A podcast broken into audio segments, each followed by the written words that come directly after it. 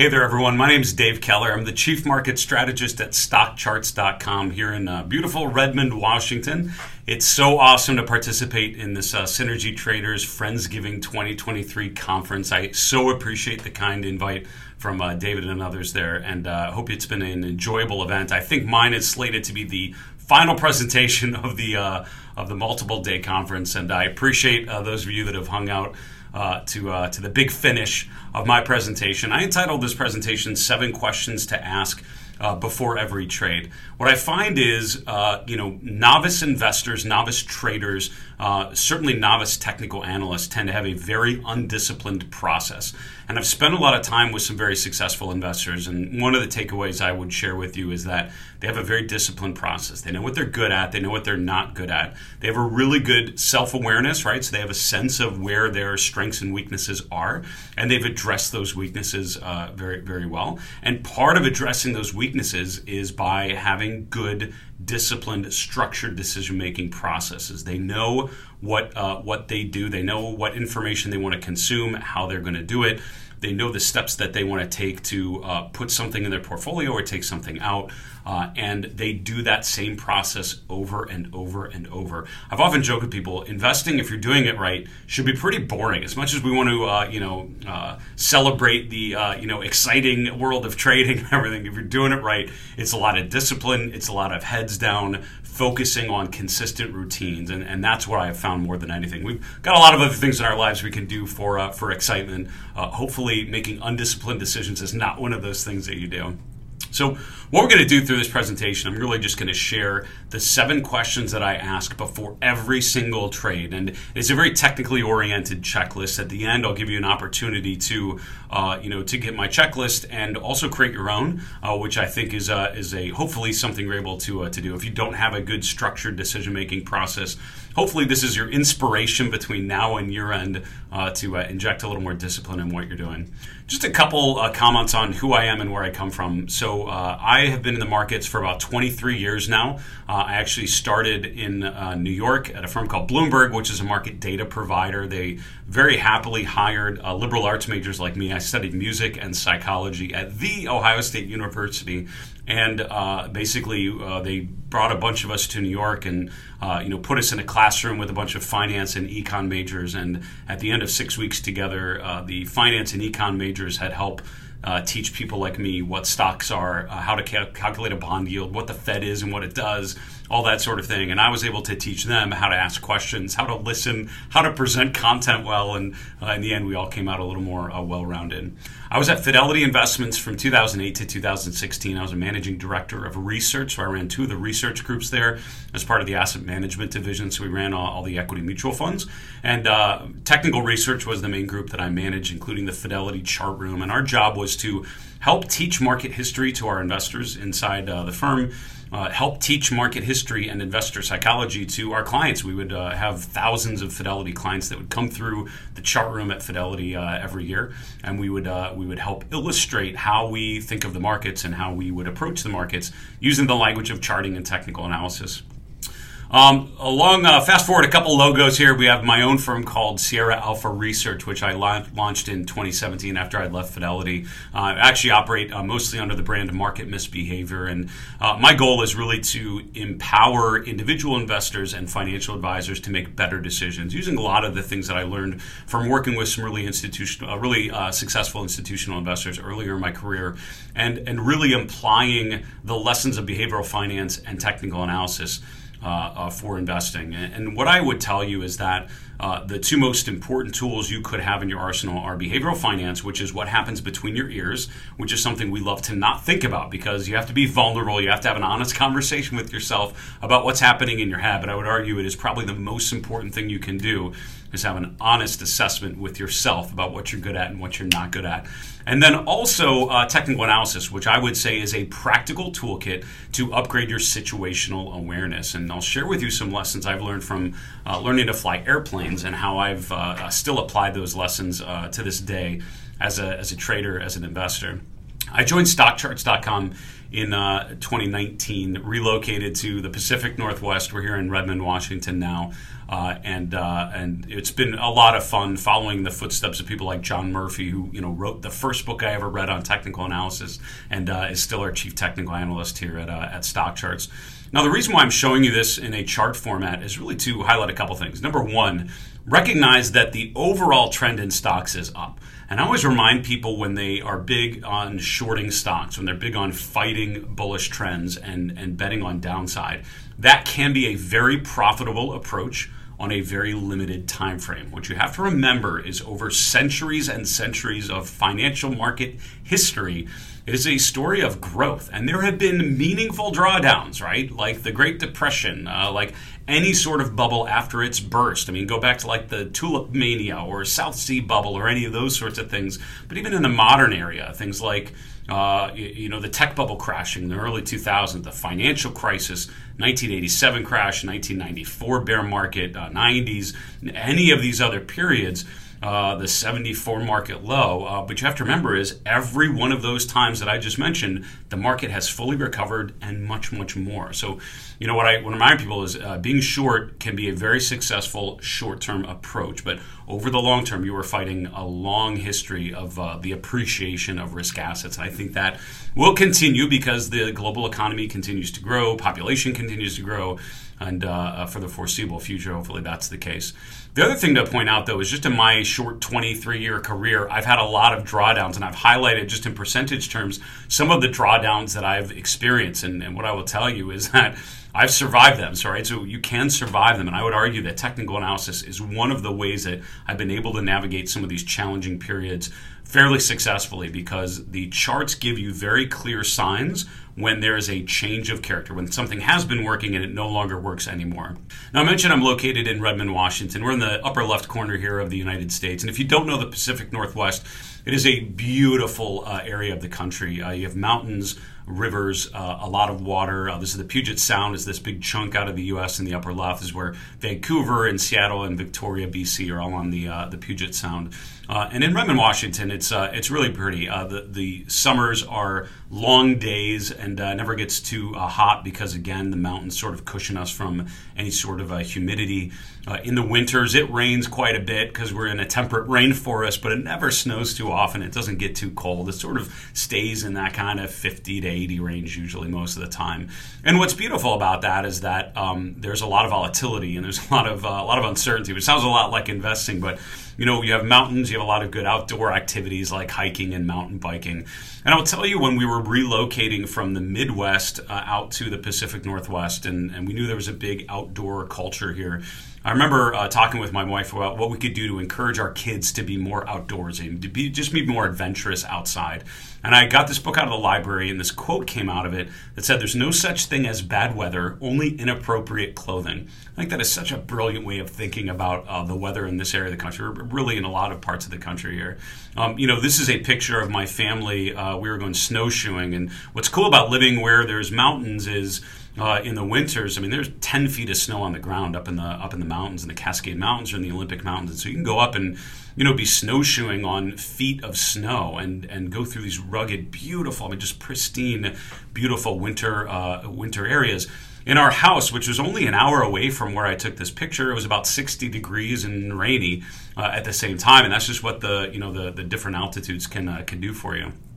But you learn very quickly when you're hiking in the outdoors uh, in, in, in uh, remote areas like this is that you have a couple things you have to keep in mind. And I found what makes a good hike is uh, three things. Number one, plan your route, right? So you have to plan things out ahead of time. We use an app called All Trails, which is fantastic. Uses your GPS. You can plan things ahead of time, download your maps, then have a pretty good sense of where you're at. It's really hard to get lost too much as long as you have a cell signal, uh, which is which is questionable at times, but you know you have a good idea of where where you're at you need to be prepared. So this is us taking a break. Actually, a little bit later in that hike, we dug uh, down uh, a couple feet and uh, sort of settled in to keep warm. We have some blankets on the ground there, but you'll notice we got the winter gear on, right? We got the puffy jackets, and we have backpacks on our backs with all sorts of stuff. So we would have rain gear, um, snowshoes uh, micro spikes, which are little spikes you put on your hiking boots to give you more traction in icy conditions, and a bunch of other things, a bunch of food and water. You would never go on a hike like this. We were gone for about five hours. You'd never go on this kind of hike without a backpack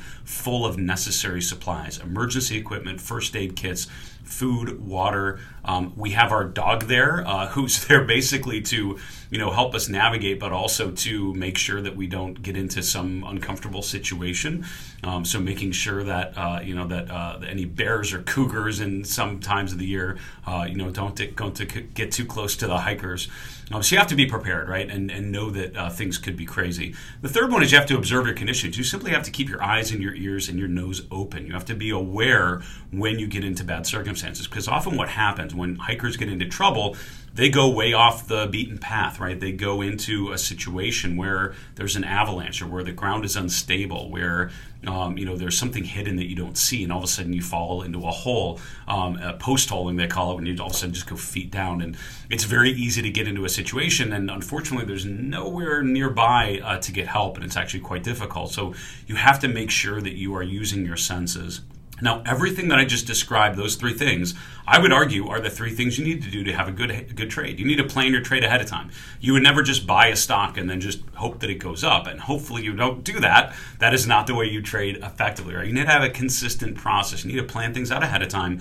Think about where you're going to uh, where you're going to uh, entry and exit or your, your ideal entry and exit points. You need to be prepared. You need to recognize that your toolkit, your backpack needs to have a lot of different things. I would argue technical analysis should be a big part of that uh, uh that trading toolkit, but it needs to be uh, uh, something that's going to help improve your awareness. And the third item, you need to observe conditions. You need to recognize when the market's moving against your position because a lot of times we get into behavioral problems where we hold on to something way too long. It's called the endowment bias or the endowment effect. We hold on to something way too long because our emotional attachment to that trade or to that position instead of just recognizing that it's no longer a good position for us uh, at that given moment. Um, just a couple more slides, and I'll get to the seven questions that I like to ask. Uh, I would argue my investment thesis generally and my philosophy on investing is that humans are emotional. The reason why charts work so well and continue to work in 2023 and will continue to work for many moons beyond that is because humans are emotional. We are afraid a lot. On the upside, you have FOMO, fear of missing out. You're certainly seeing that in November of 2023. After a weak October, November rips to the upside. Uh, on the downside, it's the fear of losing everything, right? The fear of something going to zero. And so investors and traders that are motivated motivated by fear, motivated by emotions, tend to make poor decisions. And I think the technical toolkit primarily is a way of capturing that fear and recognizing it, and also giving us a toolkit to help minimize emotional inputs in our own process.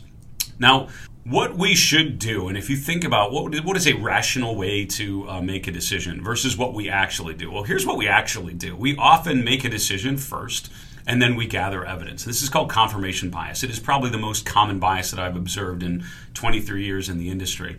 You make your decision first. I'm bullish on Amazon. I'm bearish on Las Vegas Sands or whatever stock or ETF or asset class you want to put in there. You make the decision first, then you start gathering evidence. And you're not gathering evidence to make a better decision. You're gathering evidence to make yourself feel better about a decision you've already made. So, your whole process of observing market conditions and analyzing charts and analyzing fundamental data, or whatever you do, is simply to nurture your fragile ego and make yourself feel better about a decision that you've already made. Now, of course, if you think about it, what you should do is make your decision after you gather evidence. Focus on gathering evidence, have a clean slate don't think about your positioning or anything. Just start gathering information, right? And see what the weight of the evidence is. Then make your decision based on the weight of the evidence. This is what I call an evidence driven approach as opposed to an emotion driven uh, approach. Super important. And by the way, we're here at the end of uh, November. Someone pointed out to me recently that the two uh, color schemes I picked out were Ohio State's colors and uh, our local hometown Seattle Seahawks. And I'd never really thought of that until they pointed out. You're absolutely right. I think in, in when you put together a flowchart in PowerPoint in the fall, at least for me, I'm immediately drawn to uh, football colors. So uh, sorry for that. But hopefully, uh, if you're a fan of other teams, uh, the the uh, takeaway from the slide still resonates for you. I mentioned I've had a lot of experience uh, trying to learn how to fly airplanes. And uh, I will tell you, when you learn to fly airplanes, what you're immediately taught is situational awareness. My own firm, which is called Sierra Alpha Research, uh, that those letters Sierra and Alpha S and A stand for situational awareness. That's why I called the firm that. Uh, because it was such a great concept, right? As a pilot, you are learned to always pay attention to what's happening inside the cockpit and outside of the airplane.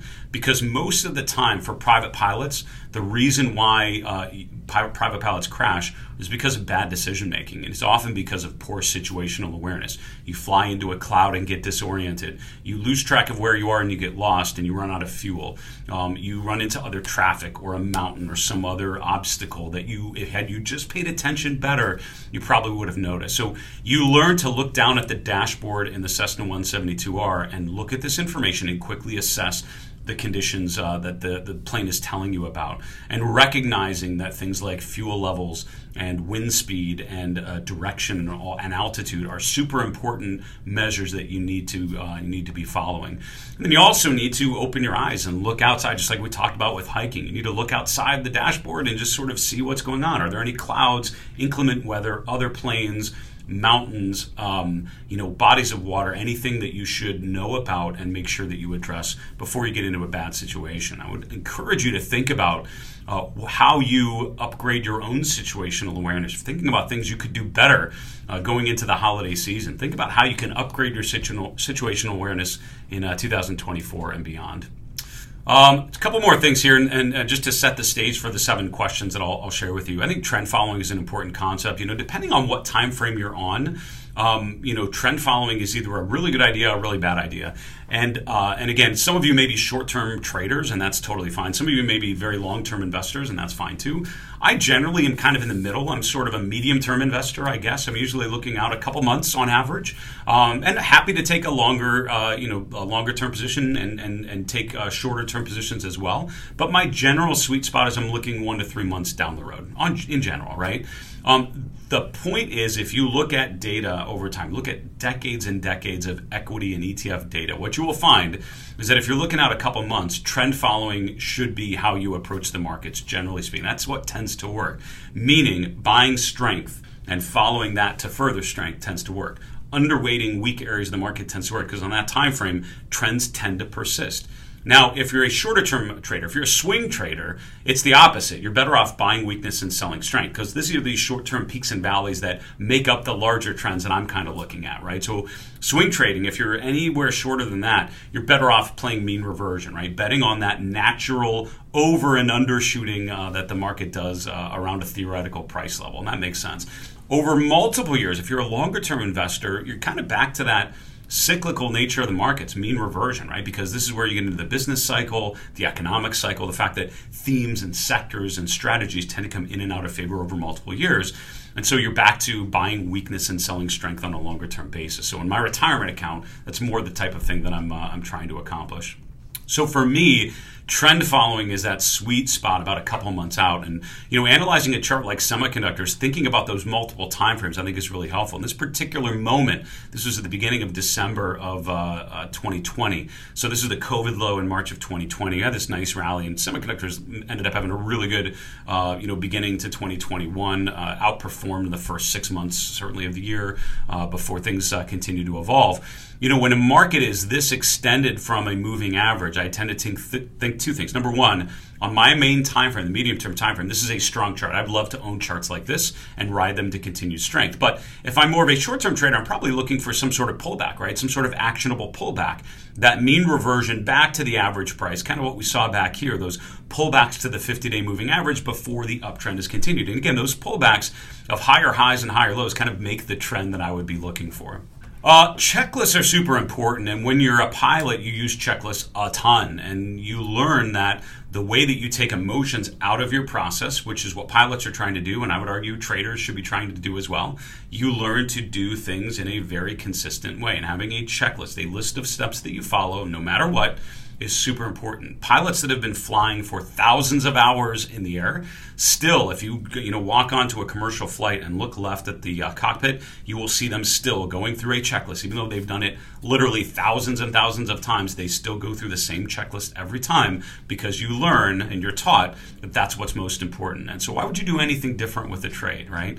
These are uh, the seven steps in my own checklist. These are the seven questions that I ask before every trade. And for the remainder of the presentation, I'm going to walk through each of them, show an example of how I would analyze the chart using those uh, questions, and I would encourage you again at the end to think about what is on your own checklist. And again, I'll have a, a link, a QR code at the end. You're welcome to uh, go to my website, and give you a checklist you can uh, download to um, uh, to create your own. Hopefully, that gives you some uh, uh, some opportunity to improve uh, your own decision making. Let's go through each of those one by one, and we'll build my checklist from scratch. So first off, the first question what is the current trend? And I love to say that uh, my son Henry, who's seven years old, I love to think, you know, if I showed Henry a chart, would he say it's going up or down, right? And that's the level of basic trend analysis you need to be on. It doesn't need to be complicated.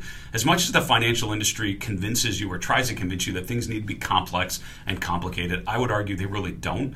Simplicity is a much more uh, consistent way to uh, analyze things and, and allows you to, uh, to, to be successful in different uh, environments.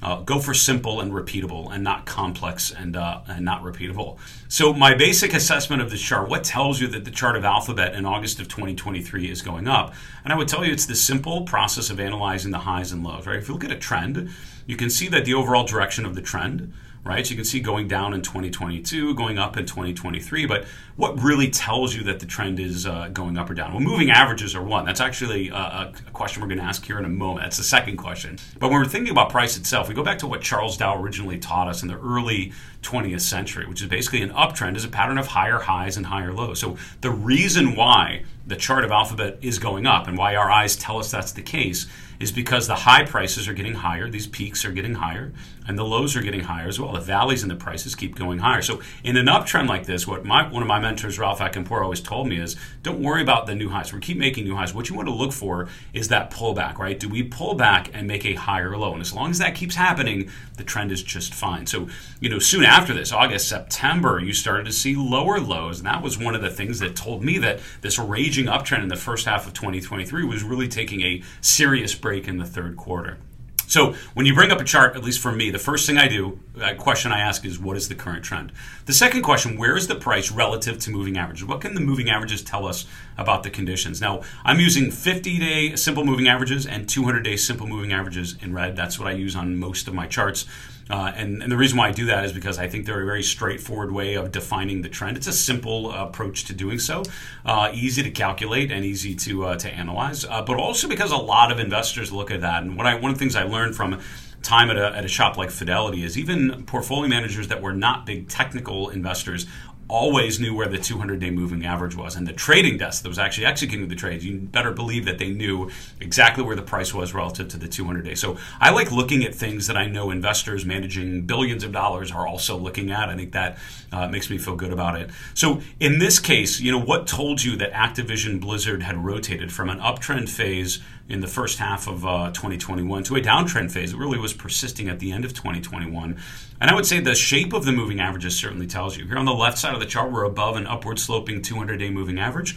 On the right side of the chart, we're below a downward sloping 200 day moving average. You can see these you know, uh, rallies up to a declining 50 day moving average. All these things tell me that the world had changed, what we call a change of character from this part, first two thirds of the chart to the right third of the chart, right? Things were different. And recognizing that change is what's so important. I think the fact that the price is below two downward sloping moving averages, when you see that sort of configuration, that's a really easy uh, you know, call that the chart is going down. And, and, uh, and as long as that remains the case, the trend is still, uh, trend is still lower. The third question I would ask Are there any significant price patterns, any price patterns that might help me understand uh, the context of what I've uh, answered in the first two questions. This is an example of what's called an inverted head and shoulders pattern. If you're looking for a classic head and shoulders pattern, a chart like LVS Las Vegas Sands is a good recent example in the second half of 2023 that shows kind of a, a high surrounded by lower highs. If you flip that upside down, this is what's called an inverted head and shoulders bottom pattern. Uh, so you have a head, uh, a left shoulder, a right shoulder. Uh, you can, you know, in general, what what you want to see is that the left and right shoulders are pretty similar. Uh, there should be a similarity between the two. And you can see the neckline, which is the uh, the interim highs between the head and the two shoulders. You draw a trend line connecting those highs. That breakout right there above the neckline completes this uh, inverted head and shoulders bottoming pattern. Suggests much further upside uh, for this bank, which is called Cadence Bank. This is from uh, August of this year when I took uh, took the picture. So, recognizing that an inverted head and shoulders may be forming, recognizing that the neckline has been broken, that's what I'd be looking for. And again, if you think about it, this is what Charles Dow was talking about, right? We're making, making lower lows and lower highs. All of a sudden, we're making a higher low, and here we're making a higher high. So the first question would also confirm the fact that this is now going up. This pattern confirms that that's a rotation that's uh, that's played out as well. And there are other patterns as well, like a, a coil pattern, like you might see on the chart of Tesla. Uh, other patterns you can observe as well.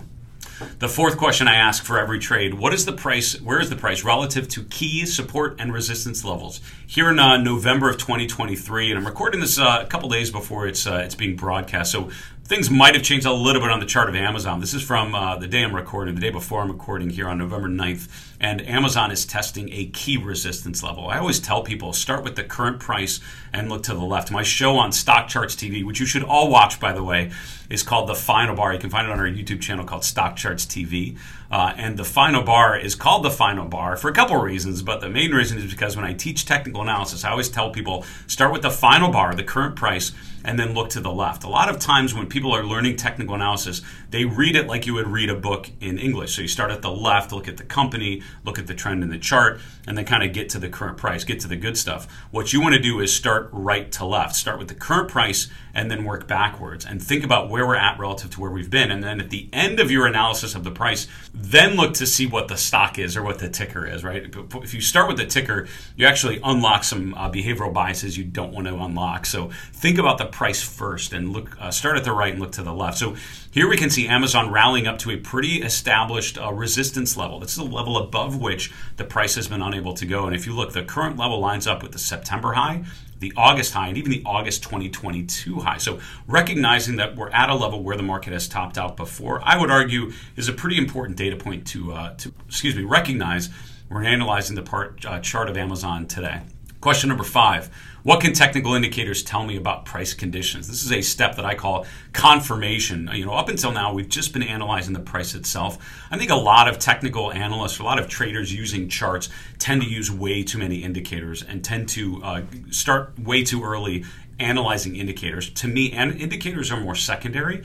The best thing you can do is look at a price chart. If I was a swing trader or anything short term, I would be using candle charts. On the time frame I look at, bar and candle charts are pretty much interchangeable. There's not a lot more you can get from one or the other. But on a shorter term time frame, candle charts are actually vital, I would argue, because it tells you a lot about the short term sentiment, right? Buyers and sellers, the interplay between fear and greed. I think candle charts tell that story beautifully. And I'll show you at the end if I remember. I probably will forget, so sorry about that. But on stock charts ACP, my go to view has a candle chart uh, and then it has a uh, like a short term candle chart with the last month then a one year daily chart, and then a five year weekly chart. Those are the three charts I look at at any point to help me connect the very long term to the very short term. And I would encourage you to think along those same ways. So once you add indicators to your process, I think should be a little bit later than you might think, indicators can tell you a little bit more about the trend in prices and help you anticipate when those trends m- might be reversed. Two of the indicators that I use, one I'm showing here is RSI, the Relative Strength Index. And this is an example that Apple showed at the end of July, which is called a bearish momentum divergence. That's when price is going higher, but instead of the momentum indicator, here I'm using RSI, instead of the momentum going up, the momentum actually slopes downwards. So you have higher highs in price, lower peaks in momentum, and that actually tells you that the uptrend is probably at the latter stages, probably at the end of this uh, uptrend phase. We've gapped lower and uh, now breaking lower, and but that happens after this bearish momentum divergence. It's usually more of a leading indicator telling you that we might be nearing the end of that upward trend phase. So how would I think of this? So if I'm looking at Amazon, or excuse me, Apple in late July and I see this bearish momentum divergence, that might tell me to hold off on any purchases because I would expect a pretty good drawdown because of that divergence. Not guaranteed, but highly likely. So I want to be patient and wait for a good short term pullback to add maybe to in a position in, in Apple. Question number six out of seven What is the relative strength of this stock or ETF versus other stocks? In the bottom uh, panel on my charts here is the relative performance of whatever stock or ETF I'm bringing up versus the S&P 500. You can do this just as a simple ratio, one data series divided by the other, and you're looking at the trend, right? If it trends upwards, that means it's outperforming. If it's going downwards, it can be underperforming. Now, a lot of people use these levels as meaningful points. I really don't pay too much attention to it. So I'm expressing this in percentage terms, but I don't think you really need that. It's more about the direction of this line. And uh, one of the great uh, uh, quotes I have on this is uh, when I was at uh, Fidelity in Boston, there's an analyst named John Roque who was at a brokerage in New York who's a big Yankees fan. And I worked with a bunch of Red Sox fans up in Boston. I'm a Cleveland Guardians fan, so I was pretty much uh, didn't like any of them from a baseball perspective, though they're nice human beings, but we did not agree sports wise. Anyways, uh, he would come up to uh, to uh, speak to a room of Red Sox fans, and the way he would pitch relative strength was was like this. He would say, "All right, let's pretend you are managing the Boston Red Sox. The Yankees are coming in town. You want to beat them." who would you put on the field? Your bench warming players who are kind of going through a slump, not hitting particularly well, or your top players hitting the best at their peak? Who would you rather put on the field? Who would give you a better opportunity to beat the Yankees? And obviously, you want to put your strongest players that are going to give you the best opportunity to win. So, why would you do anything else with your portfolio? What this relative strength line at the very bottom shows you is when the line's going up, that means you're outperforming your benchmark over a period of time. When the line's going down, you're underperforming. And if you want to outperform a passive product like the SPY or the QQQ, you want to own things where this line is going up. You want to own things that are outperforming the benchmark because otherwise you're not getting it done. You're not really doing what uh, you need to be doing. So in this case, if you look at the chart of Amazon, for two thirds of this chart, it's going flat, right? So, and again, on the swing trading time frame, great opportunities in the short term. And I'm using a an indicator like RSI, even like a nine day RSI, a little shorter from a three day RSI to kind of capture those short term swings. I think would be a brilliant trading strategy, but as a medium term, long term investor, you really went nowhere, right? Amazon in January of 2022 is pretty much the same it was in July of 2020. Think about that. But the price is going sideways. You're not really losing any money holding Amazon this entire time, but you're getting killed on a relative basis because this is during 2021 when most stocks were actually going up and the benchmarks were going up as well. So owning things that are flat when the market is going up means you're underperforming. It just tells you that this is not a good chart. Even if you're not losing money, it's not a bad absolute trade, uh, but you're not you're you're losing. It's more the opportunity cost, the fact that you're losing out on the opportunity to own things that are actually doing much better on a relative basis.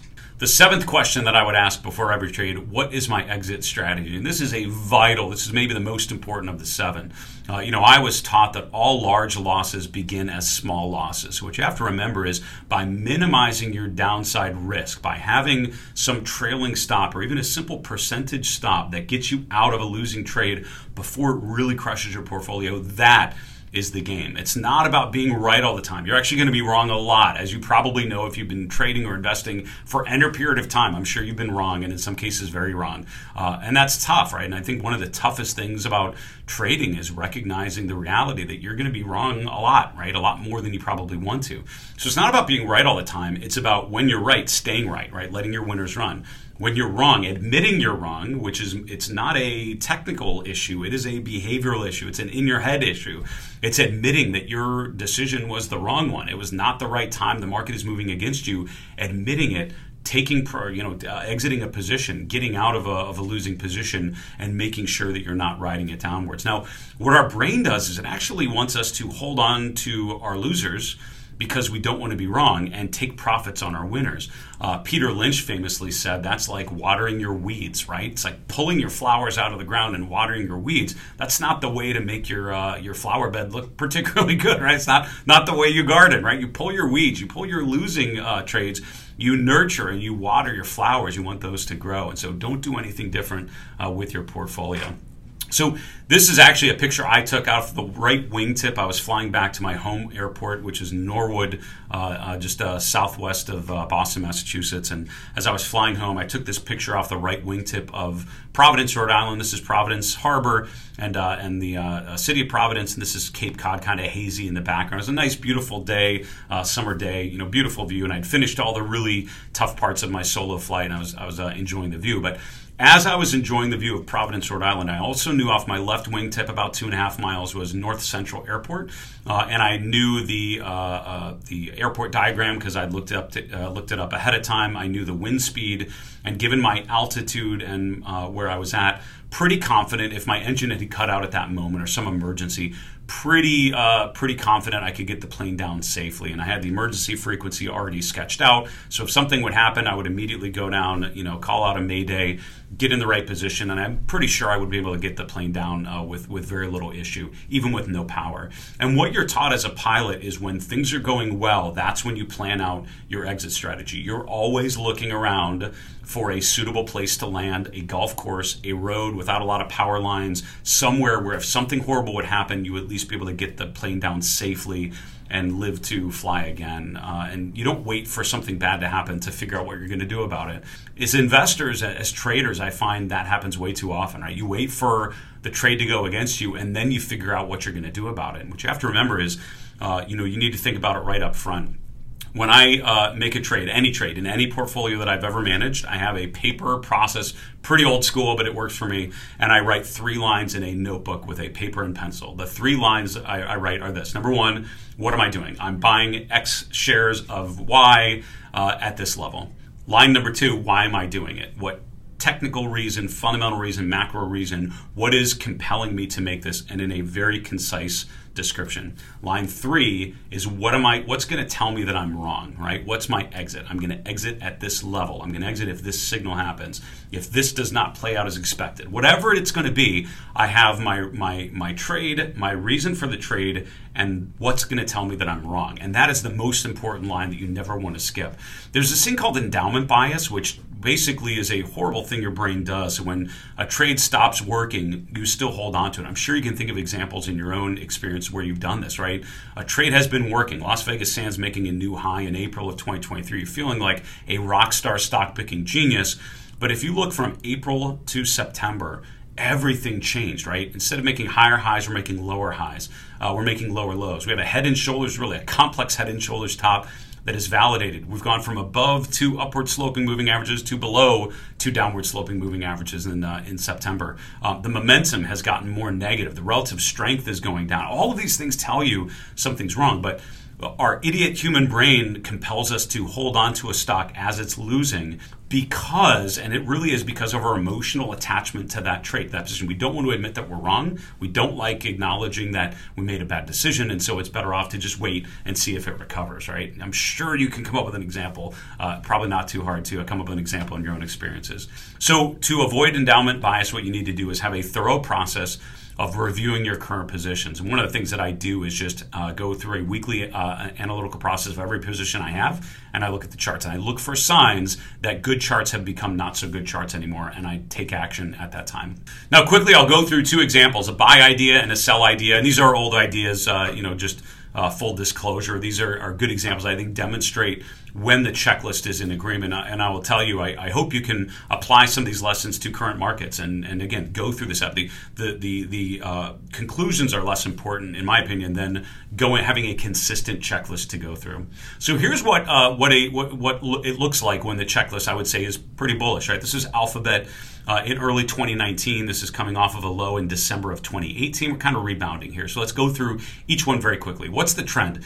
We're making higher highs and higher lows again. What would Dave's son Henry say? It's going up.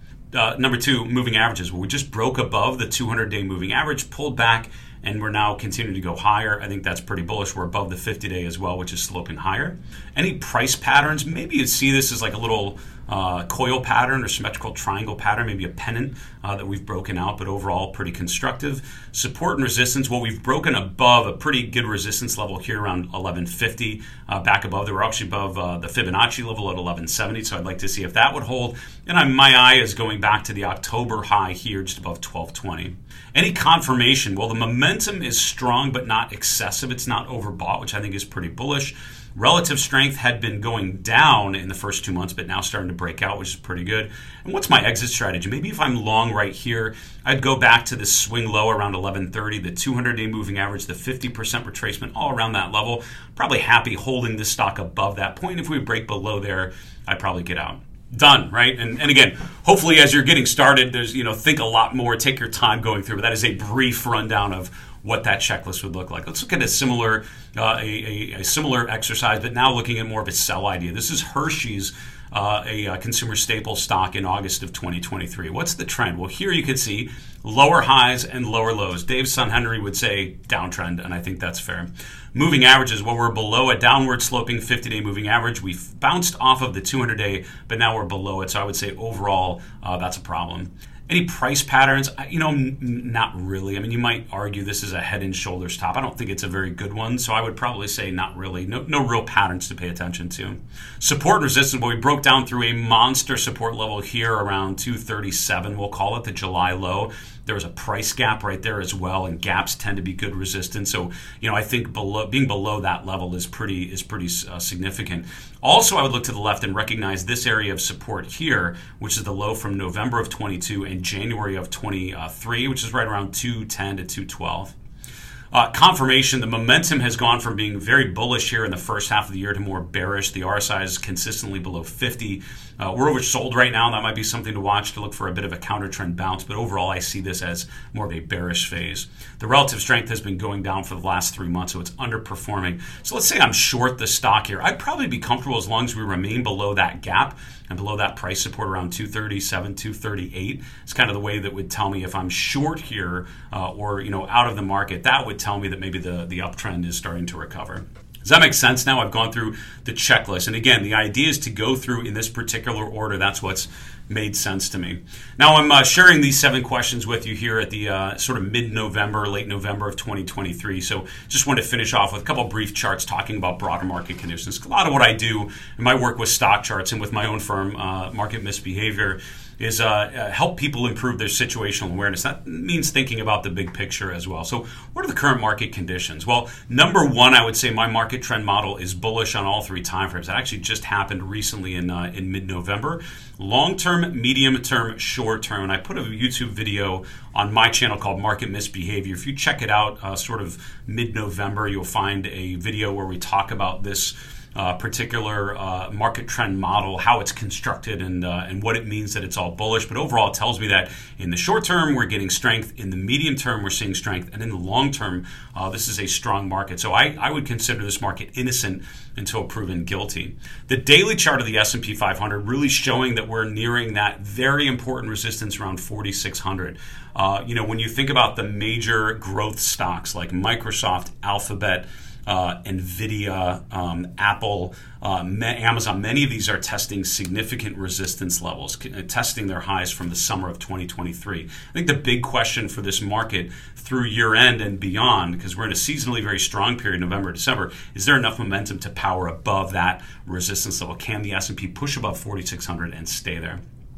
I would argue, you know, if there's a chart that tells you the most uh, that you need to know about current market conditions is the 10-year Treasury yield. You can see the 10-year Treasury yield top out, topped out around five percent in mid-October. It's come down. I think you know if you look over the last couple years, the times when our growth-oriented benchmarks have been thriving it's the times when the 10 year yield has been coming down. And that's the situation we're in here in October and November of 2023. It's the same situation we were in uh, coming out of the October 2022 low that fueled the uptrend in the first half of 2023, where interest rates remaining, uh, it was basically not going too high and remaining in that 3% uh, sort of realm.